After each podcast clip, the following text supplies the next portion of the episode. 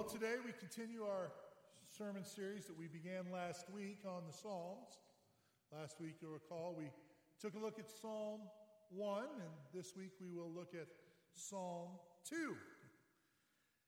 Paired with Psalm one, it, it provides kind of an, an entryway into the Psalms, a, a doorway to the Psalms that we might understand and, and see what God's Word would have for us better. It, it actually kind of works in conjunction with the first Psalm. They're, they're really paired together. There's, there's no title before Psalm two as there are before many of the Psalms, and, and some have suggested that perhaps it actually was written to be one Psalm, Psalm one and two together as, as one Psalm, but, but that's not, there's not a very convincing argument to that. Uh, you know, it, the chapter numbers that you see in your Bible are, of course, not inspired, and oftentimes chapter breaks are perhaps not in the best place, but but in this case, I think we can understand that indeed, indeed, this is the second Psalm, not just because uh, it says so in our uh, Bibles when we look at the Psalm and see the big two before it now, but because the New Testament tells us as well in Acts thirteen. Uh, this very passage is quoted in verse thirty-three, which says, "This he fulfilled to us, their children, by raising Jesus, as also it is written in the second Psalm, 'You are my son, today I have begotten you.'" And nowhere in the Psalm do we read who wrote it, but if we look again in the book of Acts, chapter four, we see that these words are put on the, the lips of David, as he is the author of these words. And so, just as a, an important principle that I want to share with you very quickly before we delve into the Psalm, it is always good to understand Scripture by way of Scripture. When we want to understand what the Scripture is saying, we can't just take a verse or, or even really a, a paragraph and just read it by itself. We need to understand it first in its context, both what has been said right before it and after it, and in its historical context as well, but then also understand it in terms of what the rest of Scripture says about it. An important principle for us to remember. We're going to look at, as I said, Psalm two, and, and I want to ask you today, as, as always, but perhaps even more so today than usual, it, it might be handy for you to keep your Bible open in your lap as we work our way through Uh, this psalm, not just as I read through it, but as we work our way through it, because we're going to be kind of jumping around, especially between Psalm two and Psalm one a little bit. It might be helpful to be able to see the connections being made there. If you've got your own personal Bible or a pew Bible with you, that might be helpful for you. So now, uh, before I read Psalm two, let's go to the Lord and ask His blessing upon our time here. Our Heavenly Father, we do know that uh, there is nothing that we can know apart from your working, for we are we are dead in our sin and, and darkened in our knowledge. We are blind and deaf and completely unable. But you give us life. You open our eyes. You, you unstop our ears. And you move in our midst that we might know you and we might know truth. For you are truth. And so we pray that you would give us that knowledge today. Give us that knowledge as we look to your word and speak to us through your word, for your word is living and active. And so we ask it to be, ask you to make sure that it is today as we look to this second psalm, for we ask it in the name of Jesus Christ, who is the living word of God. Amen. Psalm two, this is the inspired word of God. Why do the nations rage and the peoples plot in vain? The kings of the earth set themselves and rulers take counsel together against the Lord and against his anointed, saying, "Let us burst their bonds apart and cast away their cords from us." He who sits in heaven in the heavens laughs. The Lord holds them in derision. Then he will speak to them in his wrath and terrify them in his fury, saying, "As for me, I have set my king on Zion, my holy hill. I will tell of the decree. The Lord said to me, you are my son. Today I have begotten you. Ask of me, and I will make the nations your heritage, and the ends of the earth your possession. You shall break them with a rod of iron and dash them in pieces like a potter's vessel. Now therefore, O kings, be wise, be warned, O rulers of the earth. Serve the Lord with fear and rejoice with trembling. Kiss the Son, lest he be angry, and you perish in the way. For his wrath is quickly kindled. Blessed are all who take refuge in him. The grass withers and the flower fades, but the word of our God stands forever. You know, we as, as Americans have a little bit of a trouble, a little bit of difficulty with the idea of royalty.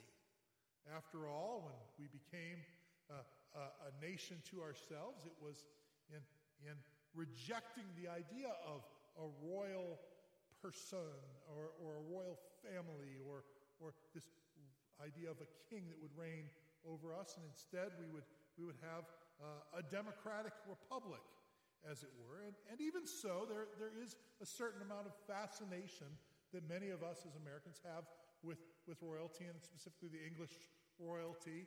Uh, you know, just in the news this last week, there there was another royal baby born. Perhaps you saw the news about that. And and I, I was noticing some things and saw saw a story that was posted when we were waiting for a couple days to find out what the name of this royal baby was going to be. And and it was saying in, in this story that that while choosing a name is always important business, that, that for a royal baby it takes on a little bit more weight. And, and the point they were making was that, that in choosing the names, and often there are three and four and five names, it's a, uh, an expanded thing, that, that each name has to have a, a, a very specific importance. It's not just a matter of, of the parents thinking up of some name that they think sounds really neat. Oh, they heard heard somebody name that name, and it, that, that sounds like a cool name, and it's the trendiest new name, so we'll pick that. But they can't do that with the royal family. They need to Uh, pick a name that, that uh, this story said, quote, uh, portrays Britishness, heritage, tradition, and gravitas. That, that's weighty stuff. You you can't just choose any name. The, the whole idea of royalty is is a little beyond us, isn't it? Uh, but but in the history of the people of God, we see that that there wasn't such an antipathy toward a king. At one point, they did not have a king, when all the other nations around them did, and they cried out to God, God, give us a king. We want to be like the nations of the world around us. We want to have a king. God, of course, wanted to be their king himself, but he relented, and he gave them their desires, giving them Saul as a king, who at first was okay, but then turned away from God and went the wrong way, and God ultimately anointed David to become the king. David wasn't of the lineage of Saul. He was from a different family. This is a different way than things normally work, but God put him in place as the king of his people.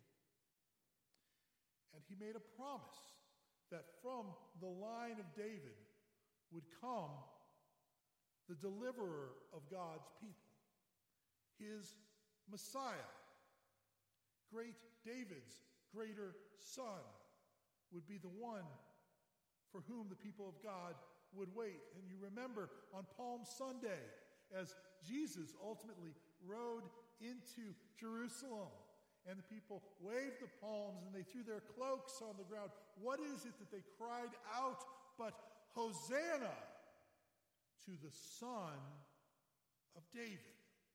They knew that it was the Son of David that they were waiting for. They knew that it was the Son of David that needed to come. And so the royal line was very important to the people of Israel. And so this psalm that we've read today, it is important for us to make note, is what is called a royal psalm, a royal psalm, because, because it talks about the king. And and and some of the royal psalms, and, and quite likely this one, could, could even be more narrowed down to being called a, a coronation psalm, in that this is a psalm that would have been would have been sung by the people of God at the coronation of a king, as, as the king was crowned, as he ascended to the throne. This psalm would be sung by God's people. Beyond that, it, it goes even deeper. This psalm is, is a messianic psalm. It not only speaks of, of the scope of, of the Davidic king who was reigning at that time, certainly it does speak to that, but it goes beyond that, for the grandiose nature of the promises in this psalm are, are far greater than any mere man could fulfill. And so we will see that it, it points to great David's greater son, the Messiah, the deliverer of God's people, the anointed one, the Christ. And so even in this day, when we live in a democratic republic instead of a, a monarchy, this psalm speaks to us, because it speaks to us of our King, King Jesus. And we see in it, first, how we long to be our own king. Secondly, how we already have a king. And then finally, it speaks to us of the decision that we must make as a result of those first two points. First of all, we long to be our own king. Why do the nations rage and the peoples plot in vain? When it speaks of the nations, it's talking about the Gentiles, the people who are not of the nation of Israel. And, and it's saying, why do these, these people who are not of the people of God, why do they rage? Why do they, why do they plot in vain? Why do they have all, all these plans that they come up with against God and against God's people? Don't they know how foolish they are? It's interesting, the, the word here that is translated as plot is actually in Hebrew the same word that you find in chapter one, verse two, where the word meditate is used. That word meditate, the word plot, both are actually the same word. We lose that in our English translation, which is a shame, but, but it, it carries the idea of murmuring. And you can see how they would both kind of have the same same meaning. It's come from the same place. In, in chapter one, verse two, it says, "Blessed is the man who, who murmurs to himself the law of the Lord day and night," right? Who who's just kind of meditating on it, who's murmuring it to himself, who's think about it, right? You go through your day, perhaps you're meditating on a certain verse all day long, and you just throughout the day are murmuring that verse under your breath. You're just reciting it to yourself, reminding yourself of it, thinking of it, just chewing on it, chewing on it, digesting it so that you might be nourished by the Word of God. You can see how that murmuring, but here we see a different kind of murmuring. The people of the raging nations murmur against the Lord, right? They, they, they're, they're complaining, they're murmuring, they're, they're plotting together. Oh yeah, this is a complaining to each other, that kind of murmuring. They're, they're plotting. But this plotting is in vain. It's in vain. And we see kind of the contrast, don't we, between chapter one and chapter two. Uh, we're, we're in chapter one talking about what is blessed, what is, what is good, what is going to bring about happiness. In chapter two now we see what is vain, what will not work. The kings of the earth set themselves, and the rulers take counsel together against the Lord and against his anointed. And we see another parallel here. the, the wicked rulers who, who take counsel with each other, and we're reminded of, of the blessed man in chapter one again, who walks not in the counsel of the wicked. You see how Oh, there's this mirror image being set up here. We see see right away that this is this is holding up for us here in Psalm two, this idea that that yes, there was this way of righteousness, this way of blessedness, this, this way of life that was shown to us. But now it's showing us this way of death, the way of the wicked. For to go against the Lord's anointed is nothing short of that. It is wicked. It is evil. For he is the one the Lord has prepared and appointed to carry out his purposes, the anointed one. Literally in Hebrew, it's the, the, the word is, is Mashiach. Right? We get our word Messiah from it. In, in Greek, the translation is Christos. We get our word Christ from it. The anointed one is the Christ, the Messiah. That's who he's talking about. And to, to go against him is completely contrary to delighting in the law of the Lord, as we saw from chapter one again, what the blessed man does. Now, now we see in the beginning of chapter one that speaks of, of one who delights in the law, who delights in the law of the Lord as, as something that God intends us to follow so that we might be, be freed to become all that God intends us to be, so that we might be freed to flourish, that we might be, be freed to, to live life as it's intended to be lived. Here at the beginning of chapter two, we see one who sees the law not as freeing, not as life-giving, not as, as a way toward flourishing, but he sees the law of the Lord as enslaving. He says, let, let us burst their bonds apart and cast away their cords from us in verse three. And I want to ask you this question. If you're honest with yourself, how do you see the law of the Lord? Do you see the law of the Lord as something that he has graciously and kindly and generously and lovingly given to you, that you might shape your life by it, that you might know the will of God and follow the will of God and live according to the will of God, so that you might flourish and be all that you were intended to be? Or do you see it as this man here who, who sees it as something that has bound him, that he wants to break the bonds of, that he wants to cast away the cords of, as something that has enslaved you and is, has somehow kept you from doing what you would rather do?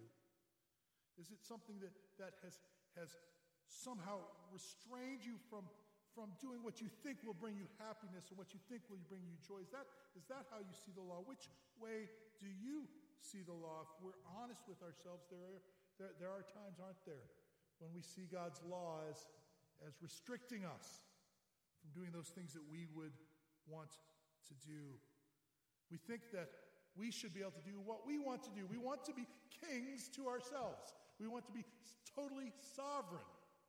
We want to say, nobody can tell me what I can do. I'll do what I want to do. You know, we can say that we love God, and we can, we can say that we want to be good. We can we can attend church every week even and call ourselves Christians.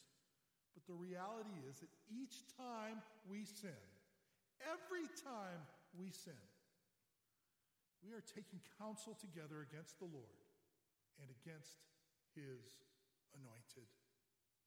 And we need to realize that this is no less than cosmic treason.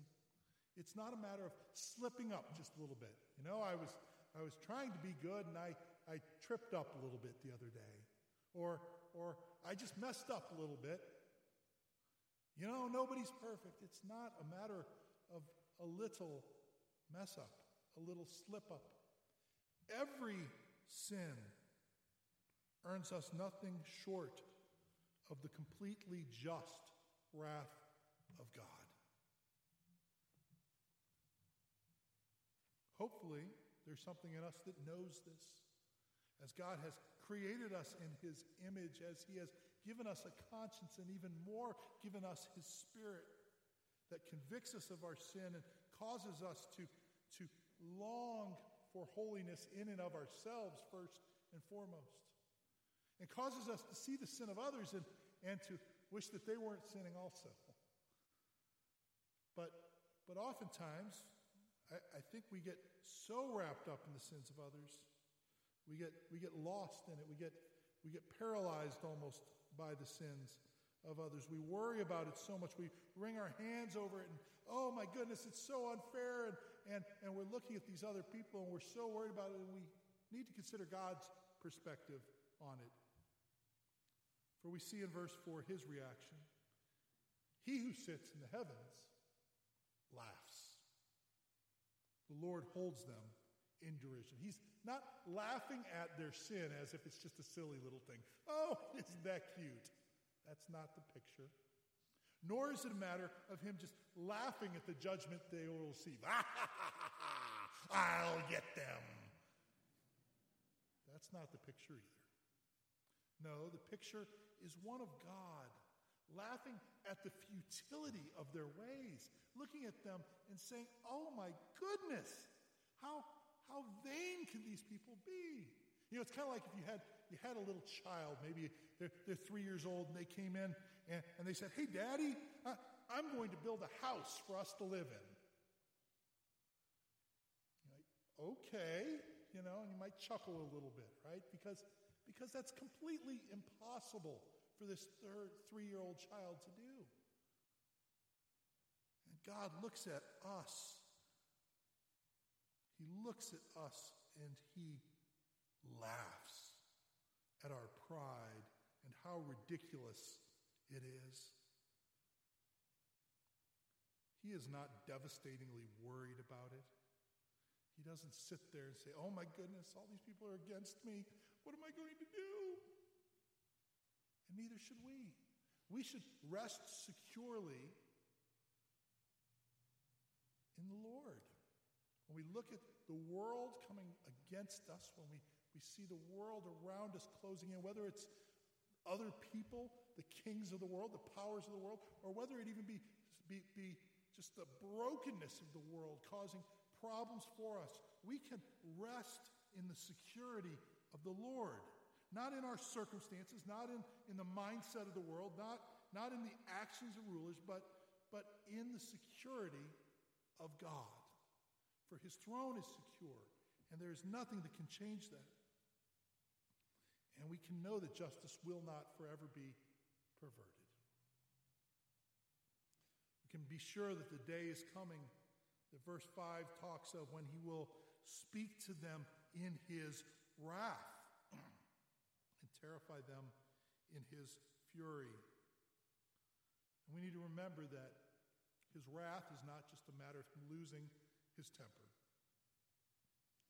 Sadly, there are those in our midst today, perhaps you are one, who have had family members, perhaps a, a father or a husband or or perhaps somebody else in your life who was, was abusive to you, who, who when you read here of somebody acting in their wrath, it conjures up all sorts of images in your mind of terrible experiences that you've had of somebody losing their temper and acting in ways that are reprehensible. And and and it's hard for you to read this kind of thing because perhaps you, you think, how can, how can God act in the same way as this other person has acted toward me?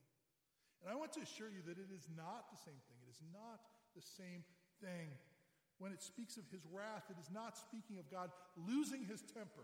It is not, he, he just loses control and lashes out. That is not what is going on. God's wrath is his steady, consistent, purely holy hatred of sin and his absolutely settled commitment to do something about it. What is it ultimately that God does about sin? What ultimately is it but he has sent his son? Verse six. As for me, I have set my king on Zion, on my holy hill. I will tell of the decree. The Lord said to me, you are my son.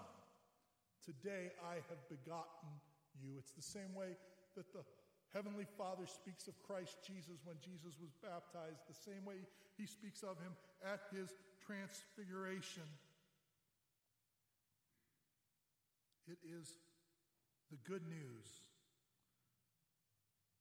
that God promised to the fathers, as we read in Acts thirteen, This he has fulfilled to us, their children, by raising Jesus, as also it is written in the second psalm.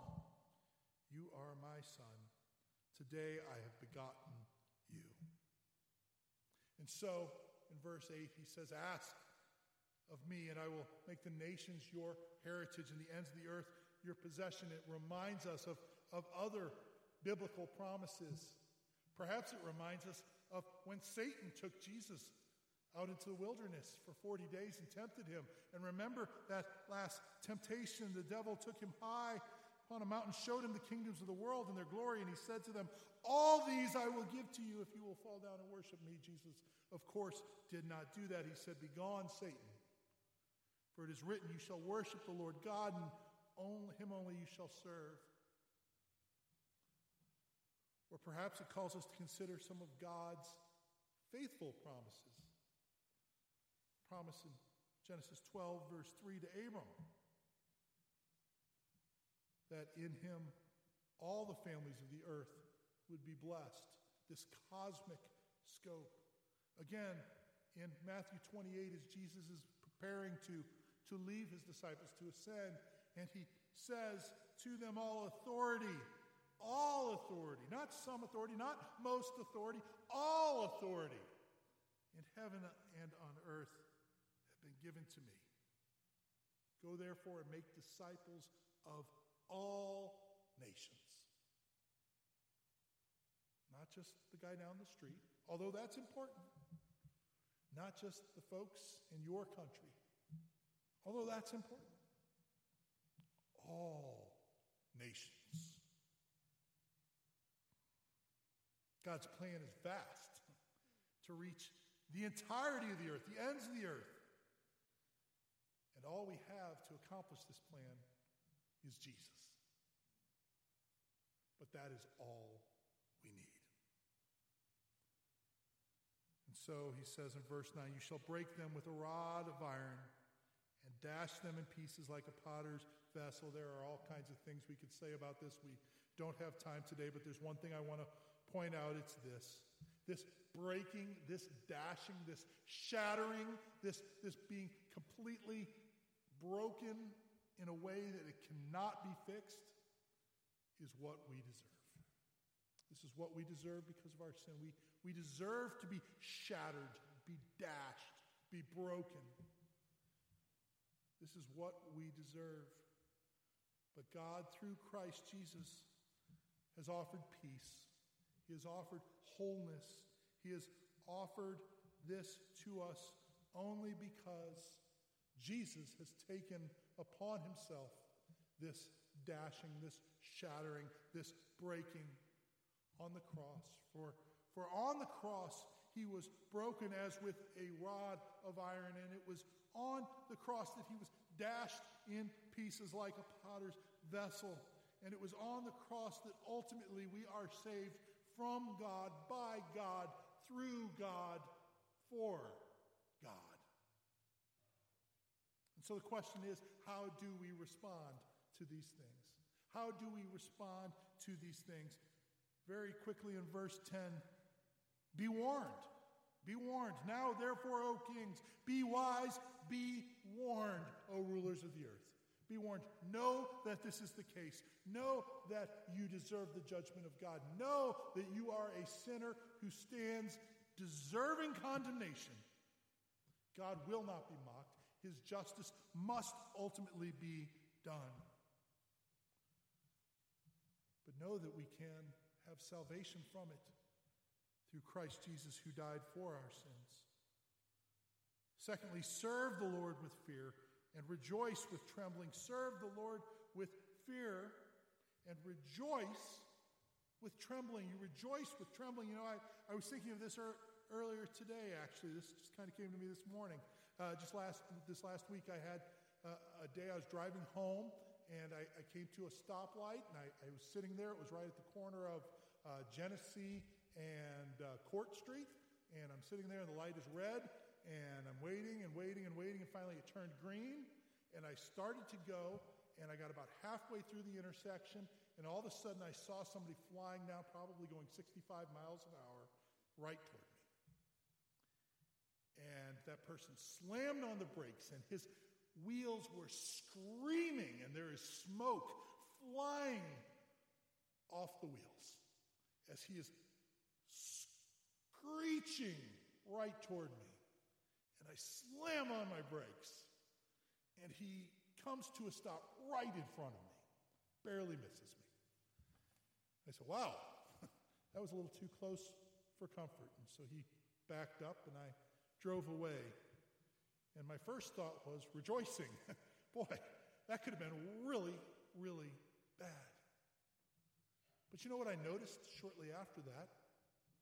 Like in the seconds after it, my heart was beating a little bit faster. Now, I wasn't nervous of anything that was going to happen to me then. That's not why I was nervous. I was nervous because of what had happened and what could have happened. I was rejoicing with trembling. And that is what he calls us to here. We should rejoice with trembling. Rejoice because of the salvation that is yours in Christ Jesus, but tremble at the damnation that should have been yours and could have been yours and would have been yours, if not for the grace of God.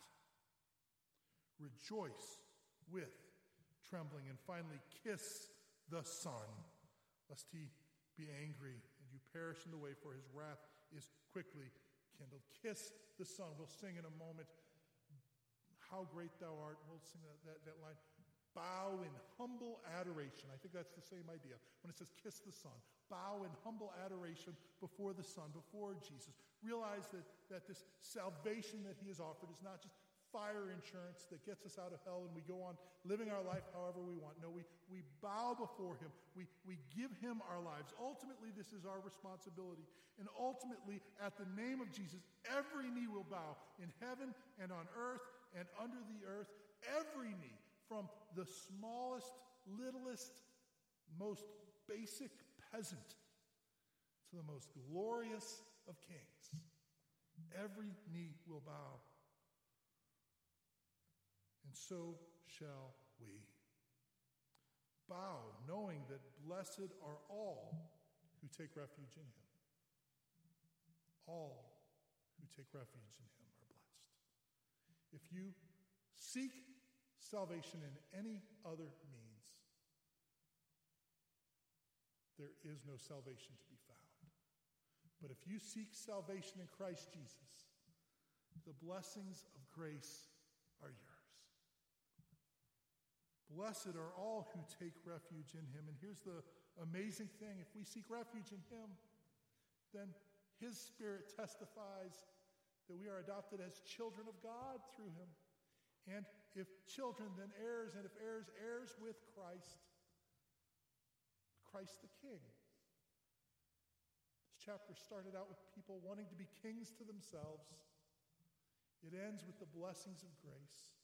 That as we trust in him, as we depend upon him, as we pay homage to him, and we live for him, the end result is that we too can be kings, heirs of the kingdom of God with Christ Jesus. Let's pray. Our Heavenly Father, we, we thank you for your great grace. We thank you for the fact that this psalm and truly all of Scripture points to you. It helps us to see Christ Jesus more clearly. Pray that as a result of this time we've spent in your word today, that you might shape us and mold us, that we might more look like Jesus. And that working through us, you might accomplish your purposes for the church here and throughout the world. For we ask it in Jesus' name. Amen. Would you rise now and sing our closing hymn, hymn number one forty-seven.